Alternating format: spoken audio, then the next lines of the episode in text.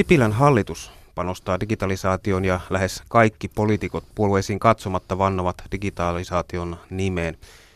Suomessa uskotaan siis digitalisaatioon eli automaation, robotiikkaan ja keinoälyyn kuin Jumalaan.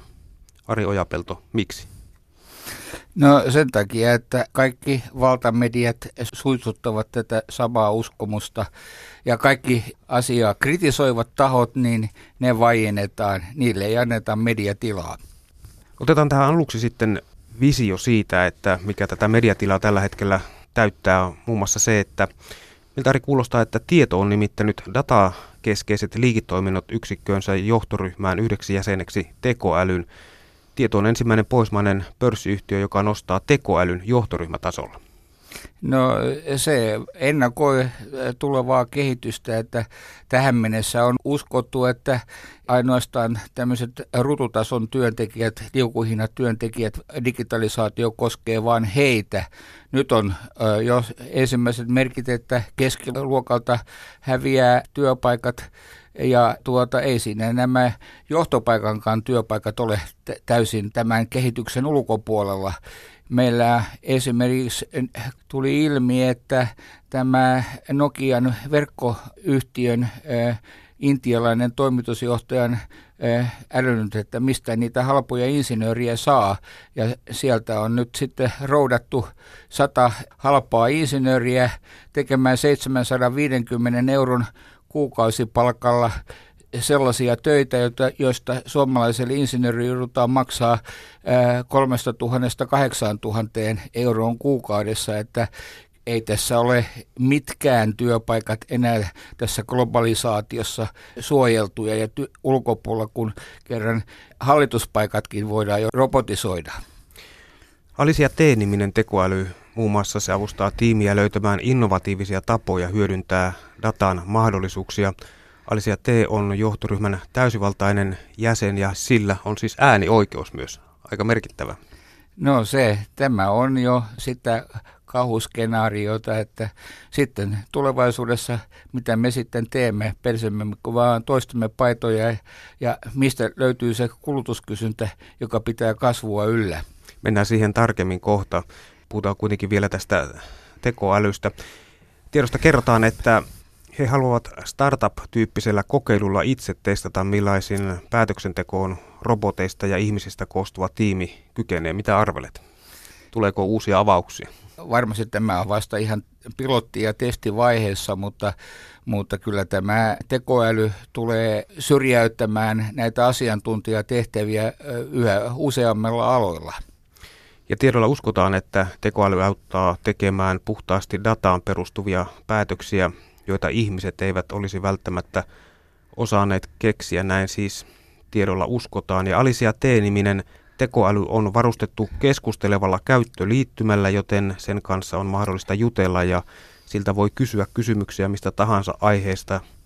Ja tekoälyn kapasiteetti kehittyy koko ajan ja tulevaisuudessa siitä tulee siis älykkäämpi ja se pystyy prosessoimaan suurempia datamääriä monista eri lähteistä.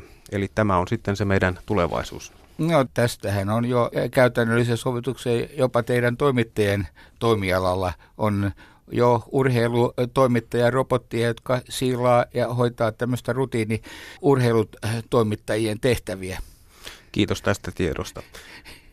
On kuitenkin tainnut käydä niin, että kansa ja sen mukana monet yritykset ovat halvaantuneet paikoilleen, kun kukaan ei enää tiedä mitä tehdä, koska digitalisaatio tulee muuttamaan kaiken ja tekoäly tulee ratkaisemaan ongelmat tässä ollaan vähän niin kuin tällaisessa välitilassa. Minä olen alkanut tästä äh, varoittelemaan jo 30 vuotta ensimmäisessä kirjassa, lisääkö automaatio kilpailukykyä vai työttömyyttä ja ennakoin tulevaa jo 30 vuoden perspektiivistä, että ei tämä minulle mikään yllätys ole. Suomessa digitalisaatiokriitikot ovat harvassa. Mistä tämä kertoo? No se kertoo siitä, että että tämä on sen luokan ongelma, josta, josta ei haluta kansalaisia hermostuttaa ja te toimittajat olette siinä isoja syyllisiä, että te ette ole ottaneet näitä asioita esille, vaikka, vaikka ne on ollut nähtävissä jo 30 vuotta sitten. Mutta nyt näistä asioista tässä sitten keskustellaan. Tuoko digitaalisuus uuden tuottavuusloikan ja käynnistää uuden hyytyneen kasvun? Päinvastoin kaikkien maiden talouskasvu on hyytynyt 60-luvulla kasvu oli vielä 6 prosenttia ja siitä se on asteittain vähentynyt niin, että tänä päivänä olemme nolla kasvun alueella. Jos oikein rumasti haluaa sanoa, niin niin nämä digitalisaation edusmiehet niin ovat pääoman palkkatappajia, koska heidän, heille maksetaan siitä, kuinka tehokkaasti he pystyvät eliminoimaan tuotantoketjusta ihmistyövoiman, joka on kallista ja johon kohdistuu kaikki verotus. Eli digitalisaatio ei ainakaan työttömyysongelmaa tule poistamaan. se, se on jo pahentanut sitä, että, että tuota, kun meillä on siirtyneet kaikki teollisuustyöpaikat, joiden keskituntiansio on 25 euroa 30 euroa tunnilta, niin ne on siirtynyt jo tuonne halpatyömaihin ja tilalle on tullut palvelualan niin sanottuja paskatyöpaikkoja. Siis mikään työ ei ole sinänsä paskaa, vaan se nimitys johtuu siitä, että niiden palkkataso on 10 euron ja alle sen ja työtuntimäärä on niin pieni, että sillä ei enää, enää työntekijä tule toimeen. No parantaako digitaalisuus finanssisektorin epävakauden? Joka nyt tuntuu pomppivaan vähän ylös ja alas? No siinäkin on päinvastoin. Se on edes auttanut veronkiertoa veroparatiisessa, edesauttanut varjopankkitoimintaa ja robotoitua osakekauppaa. Ja ne kaikki lisäävät epävakautta ja vähentävät ennustettavuutta rahoitussektorilla ja koko talouden vakautta. No käynnistääkö digitaalisuus sitten investoinnit, joilla selätetään ilmastonmuutos ja ympäristökatastrofit? Eh, no tässä on niin kuin eh, pikkusen perää. Tämä on ainoa asia, jossa digitalisaatiosta on, eh, on jotain hyötyä, koska sen innovaatiolla on rakennettu aurinkokennoja, tuulivoimaloita, maalämpöä ja, ja energian säästöä. Onko tästä digitalisaatiosta niin, ja sen vaikutuksista ja seurauksista niin mitään tieteellistä tutkimustietoa olemassa? No sitäkin on ollut aika vähäisen, vähäisen. Eh, nyt vasta pari vuotta sitten Etla kopioi amerikkalaisten tekemän tutkimuksen, jossa ne ennakoi, että puolet amerikkalaisten työpaikoista häviää seuraavan 10-20 vuoden aikana ja Etla peesasi ja teki Suomesta vastaavan ja totesi, että ainakin kolmasosa suomalaisista työpaikoista häviää. Ja, ja muuten se on ollut aika harvassa. Nyt aivan viime aikoina on pieniä irtiottoja siltä sektorilta tullut, mutta tästä asiastahan on varoiteltu jo Amerikassa jo, jo 90-luvun alusta asti, mutta, mutta tuota, Suomessa kriitikot ovat olleet todella harvassa. Mistä sitten työpaikat tilalle? No se olisi, se on semmoinen tuhannen taalan kysymys. Nyt näiden hyväpalkkaisten teollisuustyöntekijöiden tilalle on tullut näitä niin sanottuja paskatyöpaikkoja, joiden tuntiansi on niin pieni, että ne eivät tule palkallaan toimeen ja, ja tuota, heidän pitämisekseen hengissä, niin yhteiskunta joutuu tekemään mittavia tulonsiirtoja heille. Esimerkkinä voi mainita sen, että kaikista Suomessa olevista vuokra-asunnoista 60 prosenttia on sellaisia, joille niiden äh, vuokralaisille joudutaan maksamaan asumustukea noin 2 miljardia vuodessa sen takia, että niiden palkka ei riitä enää elämiseen. Yle puhe. Tietokirjailija Ari Ojapelto, olet nostanut kirjassasi Kasvun loppu esiin kaksi järjestelmävikaa, jotka vaivaavat globalisaatiota. Ensimmäinen niistä on se, että kirjoitat, että digitalisointi ja automatisointi ovat käytännössä – laillistettua veronkiertoa. Millä tavalla? Se on hyvin yksinkertaista siinä mielessä, että ihmistyöstä on tehty niin kallis tuotannon tekijä, että, että aina kun on mahdollista, niin sen ihmisen tilalle hankitaan kone, koska se ei maksa veroja ja sitä saa päinvastoin tehdä poistot, joka pienentää yrityksen veronmaksukykyä. Eli se tulee automaattisesti syrjäyttämään ihmistyövoimaa. No mihin ne kasvun hedelmät sitten menevät? Ne menevät äh, tuota, osakkeen omistajille, eli robottien omistajille, kun äh, digitalisaatio tietysti nostaa tuottavuutta, ja sen takia, vaikka meillä on laskusuhdanne, niin viime vuonna niin yritykset maksoivat osinkoja 11 miljardia, joka on ennätys Suomen historiassa ja se tapahtuu laskusuhdanteessa ja, ja puolet niistä tai yli puolet menee ulkomaisille ää, ää, rikkaille. Ne eivät enää ohjaudu sieltä kulutuskysynnäksi Suomeen eikä ostovoimaksi Suomeen. Se, että kun ostovoima on hävinnyt niin totaalisesti, niin aikaisemmin kun yritykset saivat voittoja, ne laittavat 20-25 prosenttia osinkoihin ja loput laitettiin tuotannollisiin investoihin, mutta kun ei ole enää markkinoilla kulutuskysyntää, niin nyt 80 prosenttia maksetaan osinkoina rikkaille ja ainoastaan 20 prosenttia enää investointia. Ne ei ole enää uusinvestointeja, vaan ne on korjaus- ja automatisointiinvestointeja. Tästä voisi vielä sanoa, sanoa niin kuin se, että miten tämä on vaikuttanut tähän tulonjakoon, niin meidän bruttokansantuotteesta Aikaisemmin 90-luvun taitteessa vielä 74 prosenttia oli palkkakustannuksia. Nyt se on pienentynyt 60 prosenttiin eli 14 prosenttiyksikköä. Jos se otetaan, muutetaan miljardeiksi, niin meillä on hävinnyt 28 miljardia ostovoimaa markkinoilta. Ja jos siitä otetaan vielä verotuksen osuus, niin meiltä on hävinnyt 11 miljardia yhteiskunnan verotuloja. Se on suuruudeltaan kaksi kertaa meidän kestävyysvaje.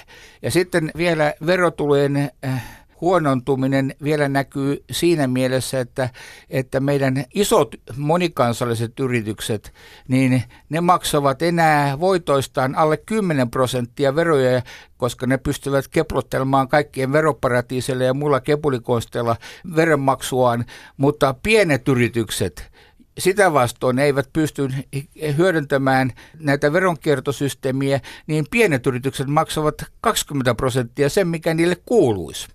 Toteat kirjassasi myös, että nämä niin sanotut paskatyöpaikat, eli palvelualalla, niin tuota, digitalisaatio ja internetpohjainen itsepalvelu vievät jatkossa myöskin sitten nämä työpaikat, sillä aikamme innovaatio on, on nimenomaan itsepalvelu. Kyllä, meille koko ajan syntyy tuota niin sanottuja palvelualustoja, eli sitä hienommin nimitetään jakamistalouksiksi, kun pitäisi puhua keikkataloudesta. Meillä on tullut kaikkia tämmöisiä kuin Airbnb, Uber, Lyft, Wolf, Volt, Spotify ja niin poispäin. Nehän eivät luo lisää työpaikkoja, vaan syövät vanhoja perinteisiä ja paremmin palkattuja työpaikkoja, kuten esimerkiksi nyt Uberissä perinteiset taksityöpaikat.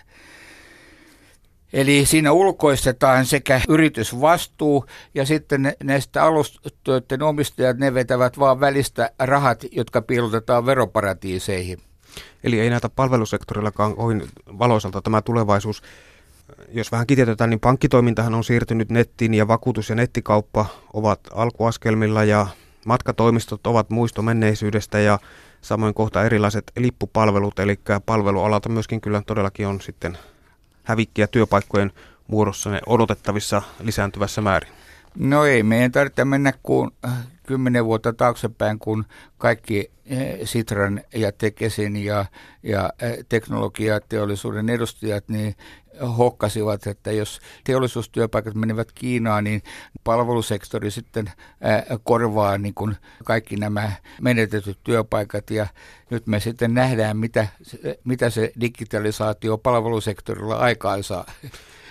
Ja jos vähän vedetään yhteen, niin kyllä tämä lievästi sanottuna huolestuttavalta näyttää, jos johtoryhmän korvaavat kohta, niin tuota, tekoälyt ja keskitason insinöörit tulevat Intiasta, jotka tekevät muutamalla sadalla eurolla kuukaudessa töitä ja palvelualan työt hoitavat appsit ja verotulot karkaavat ties minne, niin Kirjoitat, että poliitikkojen ja AY-liikkeen pitäisi herätä narkoosista ja tehdä talouden ja verotuksen pelisääntöihin perustavaa laatua olevia muutoksia. Millaisia? No minä olen jo 30 vuotta sitten tuota, markkinoinut niin sanottua kassavirta verotusta, koska ihmisen tekemän työn osuus tuotantoketjussa on vähentynyt, pitäisi alkaa verottaa tuotannon ketjun arvon nousua, eli jalostusarvoa riippumatta siitä, tekeekö työn ihminen vai robotti tai ihmisaivot tai tekoäly pitäisi ottaa käyttöön taloustieteilijä Hans Werner Sinnin kehittämä niin sanottu kassavirtaverotus, jossa verotettaisiin yrityksen sisään tulevan rahan ja lähtevän rahan erotusta. Eli vähennetään tuloista raaka-aineet, energia ja alihankinta. Siis yritykset joutuisivat maksamaan niin sanottua vuokraa siitä, että he voivat hyödyntää yhteiskunnan rahoittamaa infrastruktuuria ja kouluttamaa työvoimaa. Nyt ne voivat erilaisilla kepulikonsteilla piilottaa voittonsa. Kassavirtaverotuksella varmistettaisiin myös, että yritystoiminta hyödyttäisi sitä yhteiskuntaa, missä tuotanto ja palvelus tehdään. Se estäisi myös voittojen piilottamisen veroparatiisitoiminnan. No Suomi joutuu verotuksessaan myötäilemään maailman menua, niin itsenäisiä veroratkaisuja on, on vaikea tehdä – mikä tässä voisi olla avuksi? Niin kuin toimittaja totesi, niin poliitikkojen ja AY-liikkeen pitäisi todella eh, ryhdistäytyä ja se pitäisi jo EUn puitteissa ottaa eh, keskustelun alaiseksi ja agendalle, koska tämä sama ongelma on kaikkien EU-maiden kohdalla. Tilanne näyttää siinä mielessä toivottomalta, että koko EUn ideahan perustuu vapaakauppaan ja käytännössähän se tarkoittaa sitä, että isot monikansalliset yritykset voivat ryöstää paikallista yritystoimintaa ja ostaa ne omaan omistukseensa ja hallintaansa. Eli EUn äh, piti päästä kasvuun ja EUlle on käynyt samaten kuin koko maailman äh, tuotannon kasvulle, että se ei ole kasvanut lupauksista huolimatta, vaan se on, se on pienentynyt nollasumma peliksi. Ja jos ei tätä oravan pyöräämistä tällä hetkellä olla, niin jos ei sitä nähdä ja sitä myönnetään, niin ei näytä kovin valoisalta. No ei todellakaan kyllä, kyllä tuota, vaikka kävisi kymmenen eh, Esa Saarisen ja Jari Sarasvuon positiiviskurssia, niin, niin, niin pelkällä asenteella ne tilanteet ei muutu, kun se on järjestelmässä ole, oleva järjestelmä viat, jotka pitäisi korjata ensimmäisenä.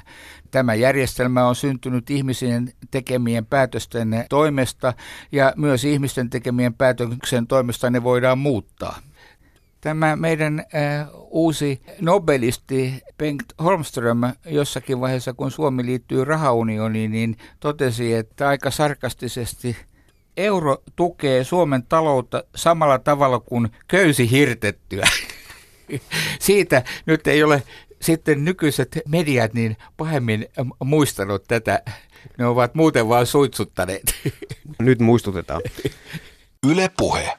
Pankinjohtajat mainostavat olevansa rahoitusalan ja riskienhallinnan ammattilaisia ja heidän pitäisi osata arvioida lainoitettavan valtion ja yrityksen luottokelpoisuus. Kreikkaa pidetään nyt vastuuttomana valtiona, kun se on ottanut liikaa lainaa, mutta miksi Kreikka aikanaan on saanut niin paljon lainaa? No sen takia, että pankit tyrkyttävät rahaa täysin vastuuttomasti kaikille semmoiselle, jolle vaan se kelpaa.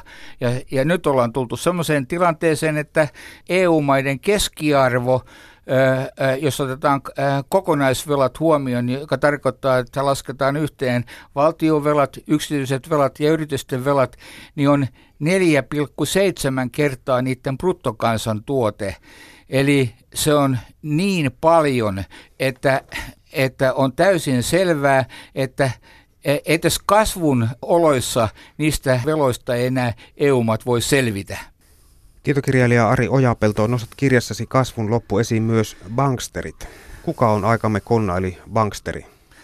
Ne ovat juuri näitä investointipankkiireja. Siis poliitikot ovat, antaneet pankeille rahanluontioikeuden, joka periaatteessa kuuluisi niin poliittisille päättäjille ja valtakunnallisille keskuspankeille, mutta pankit voivat luoda rahaa tyhjästä niin kauan, kun luotto, luoton halusia ottajia on, riippumatta siitä, ovatko ne luottokelpoisia. No, tavalliselle tallettajalle, jotka ovat saaneet rahan säästöön vanhuuden varalle, kerrotaan, että voitte nykyisin nukkua kuitenkin yönne ihan rauhassa. Bail-in sääntö pitää huolen säästöjen säilymisestä, mutta mitä bail-in periaate tarkoittaa käytännössä tallettajan kannalta? No, no se, on, se on varsinainen huijaushomma, jossa pankilla annetaan oikeus niin muuttaa tilin ää, päätöksessään ää, tuota, velat omaksi pääomaksi. Sehän on aivan naurettava ajatus. eli, eli koko pankkijärjestelmä perustuu siihen, että jos minä annan sinulle satasen niin, e, ja sinä olet pankinjohtaja, niin sinä sen lainaat sen satasen eteenpäin, mutta se ei pidä alkuunkaan paikkansa, koska koska se, mikä minä olen sinulle lainannut, niin se muuttuu pankin taseessa pankin pääomaksi, jota vastaan se voi ottaa toiselta pankilta taas lainaa. Ja se taas edelleen, se on käytännössä pyramidihuijaus, ja jossakin vaiheessa se pyramidihuijaus ää, ää, tuota realisoituu. Ja se näkyy jo siinä, että pankin taseessa on niin sanottuja johdannaisia se, ä, papereita. Se tarkoittaa, että näistä velkapaperista on tehty sellainen paketti, jossa voi olla sata tai tuhat velkapaperia, joiden arvosta kukaan ei tiedä, mutta niitä on vaan paketeltu ja niitä myydään taas eteenpäin. Ja niissä tehdään taas seuraava paketti ja myydään eteenpäin. Tämä tämä pyramidihuijaus kaatuu jossakin vaiheessa, koska nyt näiden johdannaisten markkinoiden arvo pankin taseessa on kymmenen kertaa isompi kuin koko maailman bruttokansantuote, joka on reaalimaailmaa. Eli kun Islannin pankki kaatui ja jouduttiin realisoimaan näitä johdannaispapereita, niin 94 prosenttia niistä oli täysin arvottomia. Ne häipy taivaan tuuliin ja kuudesta prosentista saatiin jotakin rahaa. Eli pankin taset on täynnä tämmöistä tämmöistä virtuaalirahaa ja ne pitäisi ottaa arvonalennukset normaalin niiden reaaliarvoonsa ja koko tästä maailmasta ei löydy semmoista rahaa, jolla se arvonalennus pystyttäisiin tekemään. No kuinka huolissaan tässä tavallisen pankkitallettajan on syytä nyt sitten olla, jos pankkien taset alkavat painua negatiiviseksi? No kyllä, se, kyllä siihen on syytä huolta olen sitä mieltä, että tämä, tämä finanssikriisi, joka nyt 2008 tuli, se oli vasta alkusoittoa, että tämä pankkijärjestelmä kokonaisuudessa voi räjähtää huomispäivänä tai viimeistään 10-20 vuoden sisällä, koska nyt sinne joudutaan koko ajan lappamaan veronmaksajien rahaa biljoona kaupalla ja se kaikki on pois ostovoimasta ja, ja hyvinvointipalveluista. Että kuinka kauan poliitikot ja veronmaksajat suostuvat työntämään loputtomasti miljardia tähän ammottavaan mustaan aukkoon? No voiko pankkiunionin sääntöjen mukaan tavallisen tallettajan säästöllä pyyhkiä pankin pöydän, eli taseen plussalle ja säästäjän rahat menevät sen siljän tien, kun pankin tekemät virheet kaadetaan säästäjien niskaan No, nä- siis hienovaraisemmin kutsutaan kai siis sijoittajan vastuuksi. No juuri näin tapahtui Kyproksen kohdalla. Siellä, siellä pankkien taseita korjattiin sitten säästäjien rahoilla ja todettiin vain, että säästäjä on itse asiassa sijoittaja, joka on vienyt rahansa, vaikka se on vienyt säästöön, niin se on samalla ollut pankin sijoittaja ja, ja se on sijoittaja vastuussa siitä niin kuin, niin kuin sijoittajana periaatteessa pitäisi olla. Sanot kuitenkin kirjassasi olevasi markkinatalouden kannattaja, niin millainen on mielestäsi se markkinatalousmalli, joka veisi meidät parempaan tulevaisuuteen? Kannatan tämmöistä kensiläistä talousoppia, jossa valtio voimakkaasti säätelee ja siitä. Nyt esimerkkinä rahoitusmaailmassa on se, että pankit eh, pitäisi ottaa eh, valtioiden tai keskuspankkia haltuun ja laittaa nämä, tämä pankki sektori kuriin. Ari Ojapelto, kirjasi nimi on kasvun loppu, niin mitkä olisivat ne keinot, että seuraava kirjasi voisi olla tämä kasvun alku tai kenties järjen voitto? Verotus on se tärkein asia, joka Thomas Piketty totesi, että tämä trickle-down-ilmiö, niin se ei näiden uusklassisten taloustieteiden väittelystä huolimatta ole toiminut, vaan meillä on se kaikki kasvun hedelmät mennyt yhdelle prosentille rikkaimmista ja muut on saanut olla näppejään. Ja samalla tässä markkinatalous syö omaa häntäänsä, kun kun rikkaat ei määränsä enemmän, enempää syö, eikä ne määränsä enempää osta Lamborghineja, että, että tuota, massojen ostovoima on se, joka mahdollistaa tulevan kasvun ja mm, mahdollisesti edes teoreettiset uudet työpaikat.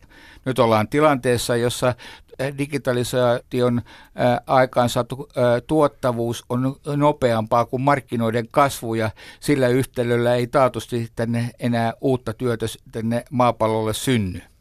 Ja tähän loppuun nyt sitten Ari Ojapelto kiteytetään, että onko digitaalisuudelle vaihtoehtoa? No valitettavasti täytyy todeta, että jos ei tähän järjestelmään saada ja verotuksen niin kuin oleellisia muutoksia, niin tämä hevosenleikki jatkuu siitä huolimatta, vaikka me emme siihen haluaisi liittyäkään.